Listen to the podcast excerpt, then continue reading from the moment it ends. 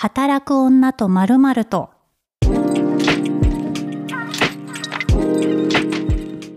こんにちは、ピースの小沢彩です。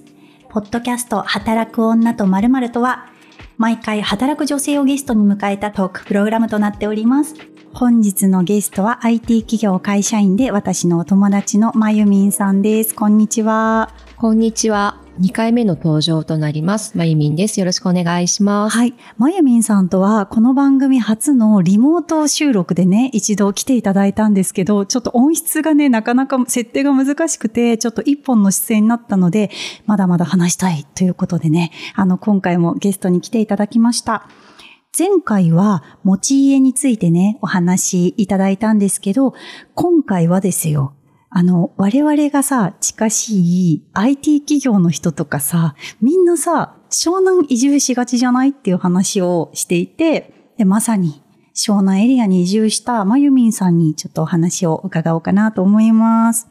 それなって話だと思うんですけれども、実は今日はあやさん、湘南の我が家までお越し来ていただいていて、湘南の解像度を上げた上での収録となっております。はい、さ、まず第一印象として、多分みんな言うと思うんだけど、思ったより近い。結構、アクセスいいじゃないですか。だから、まあ、確定とか、快速急行とか、いろんな路線がさ、あるので、それを同じホーム内で乗り換えとか、それくらいなんだよね。なんかすごい、意外と便利、近いっていうのが第一印象でした。そうなんです。思ったより近いっていうのは本当にそうで、湘南民の人たちは大体東海道線か横須賀線かなんですけど、私は東海道線の湘南民なんですが、グリーン車に乗ってしまうと、もうずっと快適な席に座ったまま1時間弱で着いてしまうので、むしろ普通に快適。そう。なんかさ、ツイッター見たりとかさ、ポッドキャスト聞いたり、ネットフリックス見たらあっという間ですよね。あっという間です。むしろここだけが自分の一人時間ぐらいの感覚で来れてしまうので。はい。そう、ここ我々ね、子供がほぼ同い年。私は5歳の、母で、まゆみんさんとこが6歳、小学校1年生の娘と2歳の息子。はい。二人おります。そう。それで、ワーママ同士ということで、気が合う二人なんですけれども、実際にファミリーで、リモートワークとはいえ、移住してみて、どうですか、生活。湘南ライフは。もう、移住してきて本当に良くて、来ていただいて、感じていただいたと思うんですけど、多分空が広い、道が広い。そう。なんか、全部がね、整備されてる印象というか、やっぱあれなのかな、鎌倉とか湘南って、車で来る人もすごく多いし、車文化じゃないですか。はい。道路がめちゃめちゃ広い。でも運転しやすそう。間違いない。そう。そして、もちろんオフィスビルなどが存在しないので、すごい空が広いっていうのは確かに。実際にでも、前は、それこそ神楽坂とかにまゆみん住んでいて、はい。めちゃめちゃ都会というか、アーバンな、それこそ東京カレンダー的なね、都市に住んでたわけじゃないですか。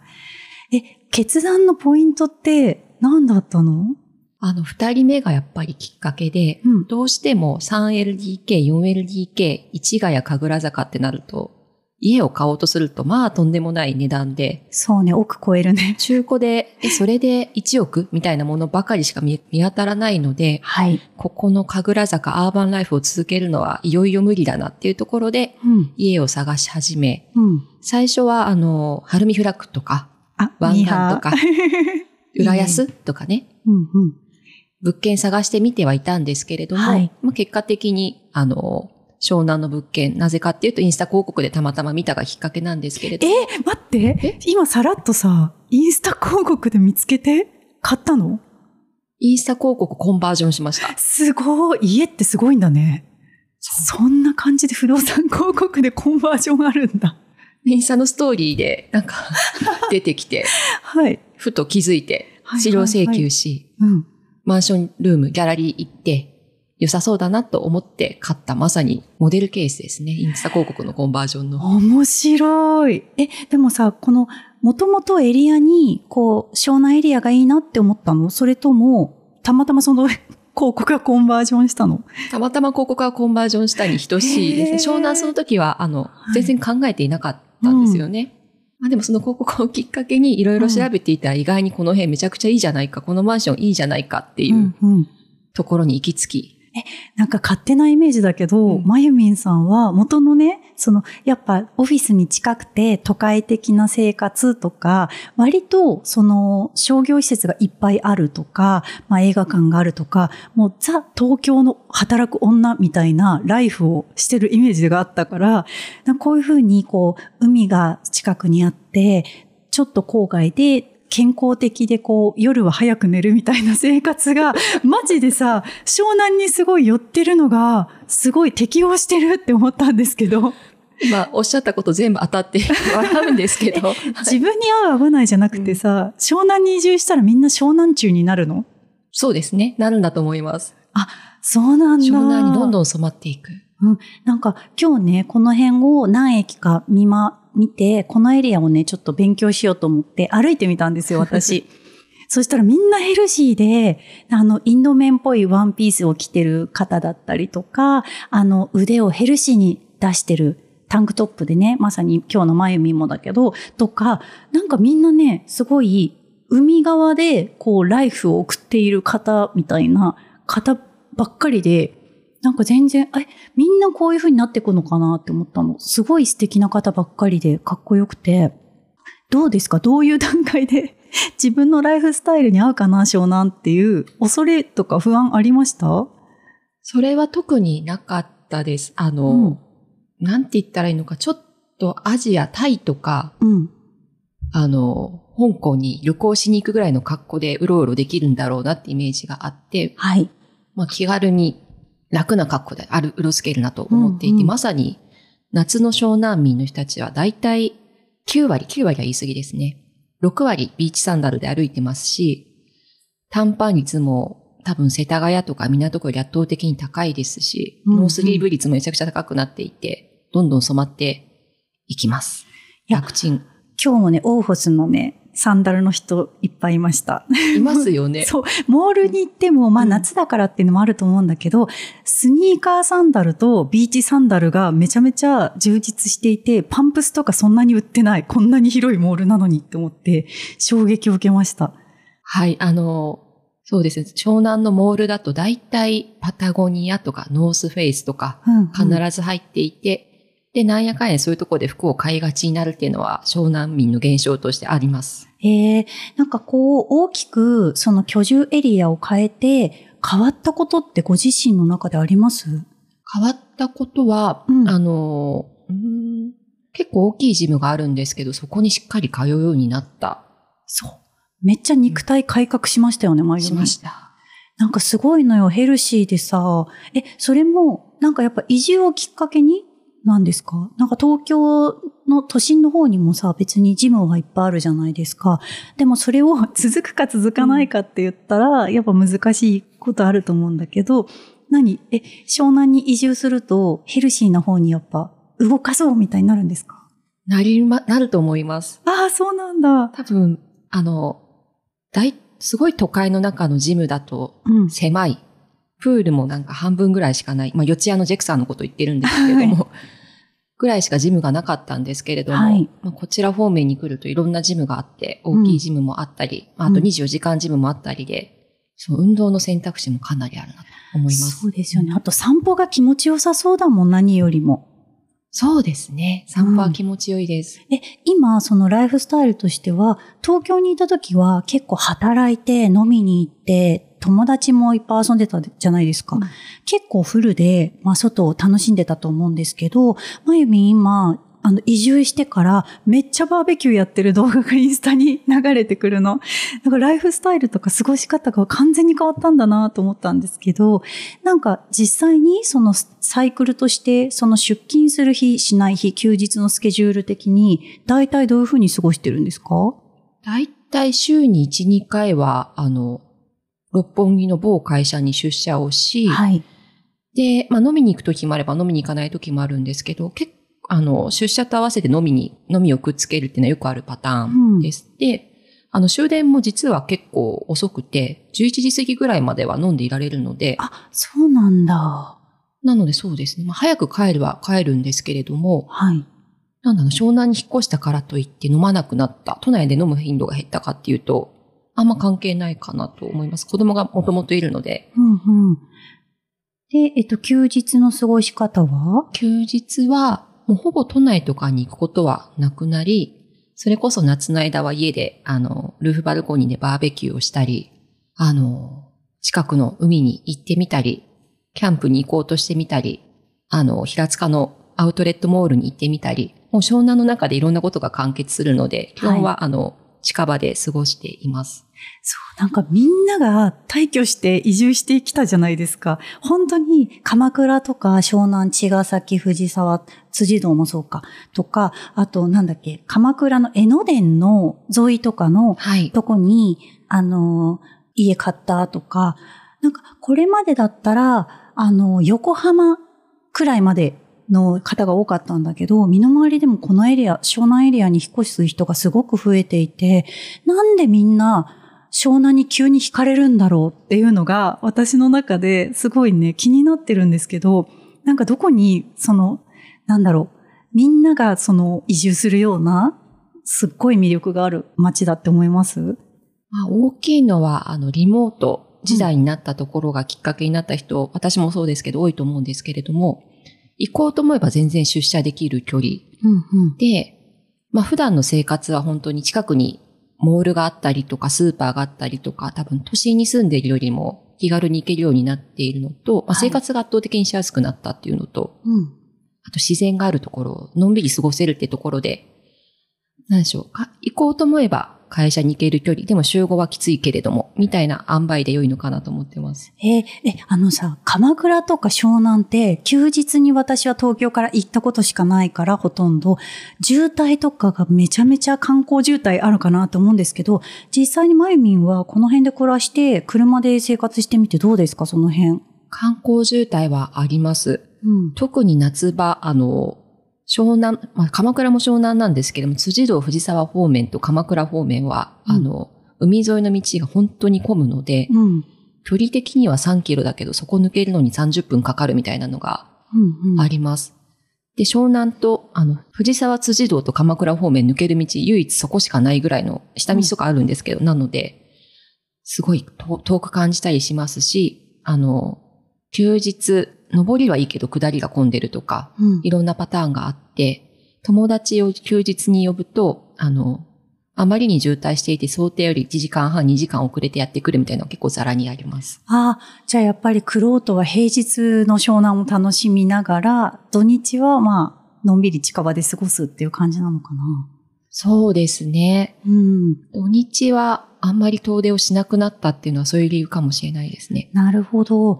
いや、びっくりしたのが、本当にね、ありとあらゆるショッピングモールがいっぱいあるんですよ。で、ララポート皆さんイメージしてほしいんですけど、ララポとかよりなんか洗練されてんの、ちょっとテナントが。なんだっけ、辻堂とかにあるでっかい最近じゃないか。あ、テラスモール湘南は、多分この辺では、湘南エリアでは一番有名なとこですよね、確か。そうですね。うん、湘南のモール、大きな商業施設としては、はい。支持が高いと思われるとこです。うん、そう。そこには、ザラもあって、H&M もあって、当然ユニクロもあって、そう。大体皆さんが想像するようなモールに入ってる巨大外資系のプチプラとかもいっぱいあり、で、なんか、まあ、スーパーもあり、もう本当にさ、何でも手に入るじゃんって思って、国じゃんって思った。国家じゃんって、独立国家じゃんって思った。すごい、しかもさ、藤沢の方にも、またね、別のモールがあったり、ルミネもありますもんね。あります、あります。そう。なんか何も困らない。何も困らないですね。うん、あれじゃない、子供のグッズとかも、どこでも買えるってことですもんね。どこでも買えます。都心に住んでた時は、子供のなんか、水着とか、ゴーグルとか、上着とか買おうとしても、その辺で買えないから。買えない。なんやかんやで、アマゾンとか楽天とかで買ってたりするんですけど、この辺だと、ちょっと車で走らせればとか、まあちょっと徒歩圏内とか自転車で行けば、イオンとかそういうモールとかにたどり着くので、すぐ買いに行けるっていうのが買い物便利だなと思って過ごしてます。なんかこう、やっぱり実物を見てさ、こう、小学生とか特になんかノート買ったり、こう、小物を買ったりとかするのもさ、楽しいし、結構アマゾンでね、子供グッズ買うってなると、ガチャですからね。そうなんですよね。そうそう。だから水着とか、筆箱とかね、地味に。あと、筆箱とか鉛筆とか。そう。キャラクターものとかも、やっぱ子供は選びたいわけですよ、実物を見て。だけど、都心に住んでるとさ、気の利いた洋華堂とか存在しないからさ、だからもうすごいなんか、あーって思いながら、私は木場の洋華堂によく行くんですけど。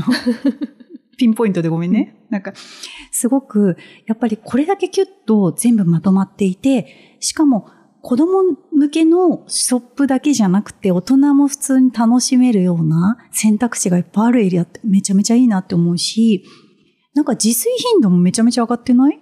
そうですね。外食しに行く場所が当然神楽坂と比較して店のレベルで言うと劣後するので、そういう意味で言うともう自炊が増えました。はい。スーパーも近くにあるので、そこで食材を買って、平日は本当に自動調理鍋とかで調理して、適当に出すみたいなのが、よくあるパターンです。はい。いや、すごいね。自動調理鍋って、なんかすごい、ホットクックとかじゃなくて、広報の人の喋り方だなって思った。特定の社名を出さない、サービス名出さない。面白い。本当にここで住むようになって、なんかマインド的な部分とか、なんかどういうふうに、こう、このエリアに買ってよかった、住んでよかったって思うとこありますか？空が広い、家が広い、道も広いで、基本的にもうマインドフルネス。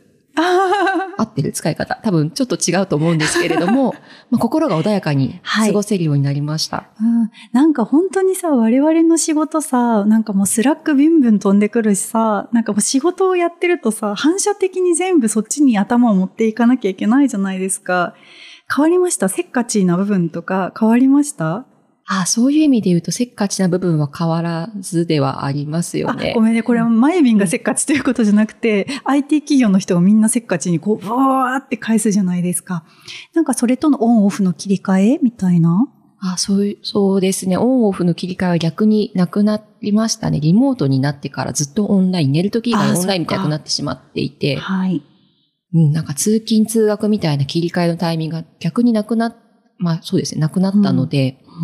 特に忙しい時期だと、ずっともう仕事のことはずっと頭にあるみたいなところで言うとあります。ただちょっと散歩すると気が晴れたりとか、ちょっとその辺のスーパー行くだけで気が晴れたりとかっていうのは、引っ越してよかったところかなとは思ってます。はい。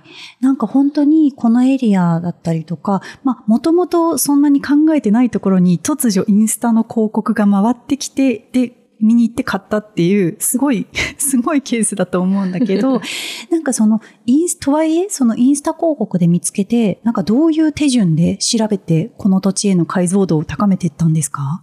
もうお手本のような動きをしていると思うんですけれども、インスタ広告で見て、マンションのサイトをずっと眺め、資料請求をし、で、マンションギャラリーの予約をし、そのタイミングで、いろいろ湘南エリアのところ、ちょっとモール見て偵察しに行ったりとか、海を見に行ったりとか、住むイメージを固め、で、何度か通ってって、買ったっていう、王道ですね。何度か通うっていうのは、実際にこの辺のホテル泊まってみて、その休日とかもイメージしたりとかもしたの？基本は車で通っていて、渋滞の解像度も上げながら行ってました。だから止まったりはしていなかったです。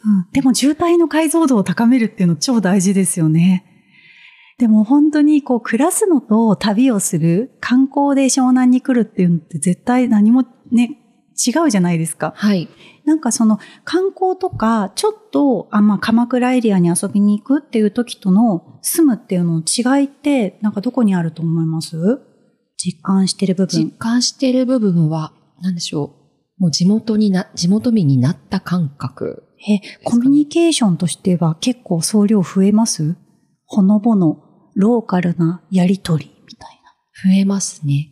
あとはこの大規模マンションなので、マンション内のコミュニティがあるので、そういう人たちと話したりっていうのもすごい増えますし、あと、同僚の方々もこのエリア結構引っ越してくる人多くて、地元で同僚の方々と飲む飲み会、すごい楽しいです。ああ、そっか、そうだよね。IT 企業の人がみんな移住してきてるから、またそこでもコミュニティができるわけだもんね。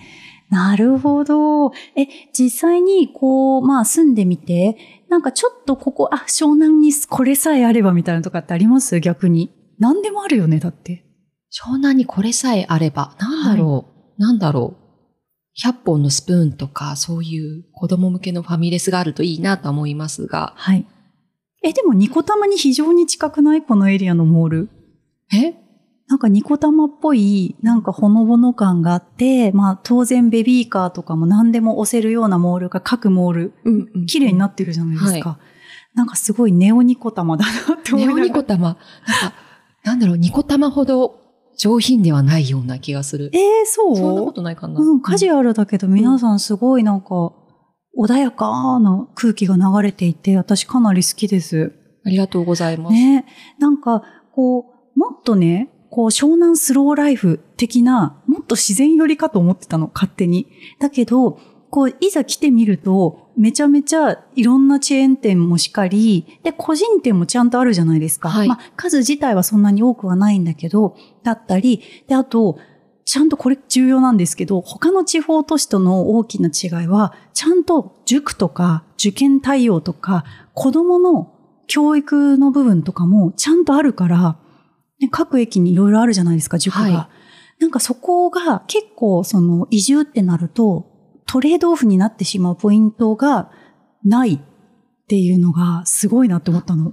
そう。子供の習い事系とか、幼稚園とかの選択肢は、実は都心に住んでるのめっちゃあるなとは思いました。そう。なんかね、私も都内だけど、まあ、最寄り駅のところももちろん学習塾ちっちゃいとこあるけど、まあ、こういうところの駅まで行った方が選択肢が増えるみたいな状況になるんだけど、この辺って、まあ、エリアは大きいんだけど、こう、やっぱ子供の数も結構いるからなのか、ちゃんとそういうね、習い事スポットが各駅にいろいろあるなって思って。それはそうですね。そこもポイント高いと思います。そう。あと、やっぱりこうね、なんだろう。いろんな大きなマンションはあるんだけど、ドンってすごいさ、タワーマンションみたいなのがないから、こう、子供の数が急に増えて、爆増して、こう、小学校が、学区が急に変わりますみたいなこともさ、なんかエリアによってはあるらしいんだけど、流山とかね、すごい大変みたいなんだけど、そういうのもパッと見た感じ、そんなに混乱はなさそうだなっていうのがあるんですけど、どうですか？それは若干あるかもです。あるんだ。はい。大規模マンション建った時に、まあ、その瞬間人口急増して、で、まあ、小学校ちょっと学区が変わるみたいなのはまさに、私のところであったようです。あったんだ。はい。でもまあ、途中から変わるっていうのはさすがになさそうですもんね。なかったです、そこはさすがに。そう、なんかすごい。だから結構そのバランスがね、暮らし、便利さ、ほのぼの、子供の教育、もう全部の、あと、価格的にもね、都内と比較すればまだ、っていうところもあって、すごいすべてのバランスがね、なんか、なんだ、美味しいぞ、湘南。ありがとうございます。お褒めいただき、ありがとうございます。本当にちょっと羨ましすぎるもんだって、私も気に入ったエリアで買えたからラッキーと思ったけど、いや、こういう選択肢もあるのか、ってなって。はい、とても住みよいですね。程よく都会で、程よく田舎で。でもこれまた売って移住とかまた戻ってくるっていう選択肢は今んとこないですよね。そうですね。今のエリアと家が気に入っているので、すぐに売ってみたいなところは考えていないんですけれども、まあ、死ぬまで住むかというと、それは考えていくところだとは思ってます。ね、でも、それにしても売りやすいんじゃないかなって、もうこのエリア全体が。売りやすいと思って買っております。ね、さすが、最近チラシもすごい入って、センチュリーからのチラシも入ってきていて、このマンションを探している方います。この、もう2ヶ月で条約しましたみたいなチラシがよく入っているので、しめしめと、まあ売る気はないけれども思っております。わかる。なんかこの辺のね、同価格帯のマンションがどれくらいで売れてるのかな、どれって言って広告見るよね。見ます。で、見て、しめしめとホクホクしてっていうムーブはよくやりますね。ね。はい。湘南移住、なぜみんな湘南に移住するのかっていう回をね、してみたんですけれども、まゆみんさんのこの湘南愛と、私がね、そんなに何回も来てるわけじゃないんだけど、歩いてみて行けてるぞ湘南っていうの伝わりましたでしょうか。聞いてくださった方ね、また具体的にその物件というか、その家のスペックのところ、ここはこの仕様がいいみたいな話もね、まゆみんさんとはまたしていこうと思うので、また働く女とまるまると聞いてください。ご意見ご感想もハッシュタグやアンケートフォームでお待ちしております。はい、じゃあどうもありがとうございました。まゆみんさん。ありがとうございました。はい、失礼します。働く女とまるまると聞いていただきありがとうございます。ぜひ番組のフォローとレビューの投稿をよろしくお願いします。働く女とまるまるとは毎週水曜日更新となります。次回もお楽しみに。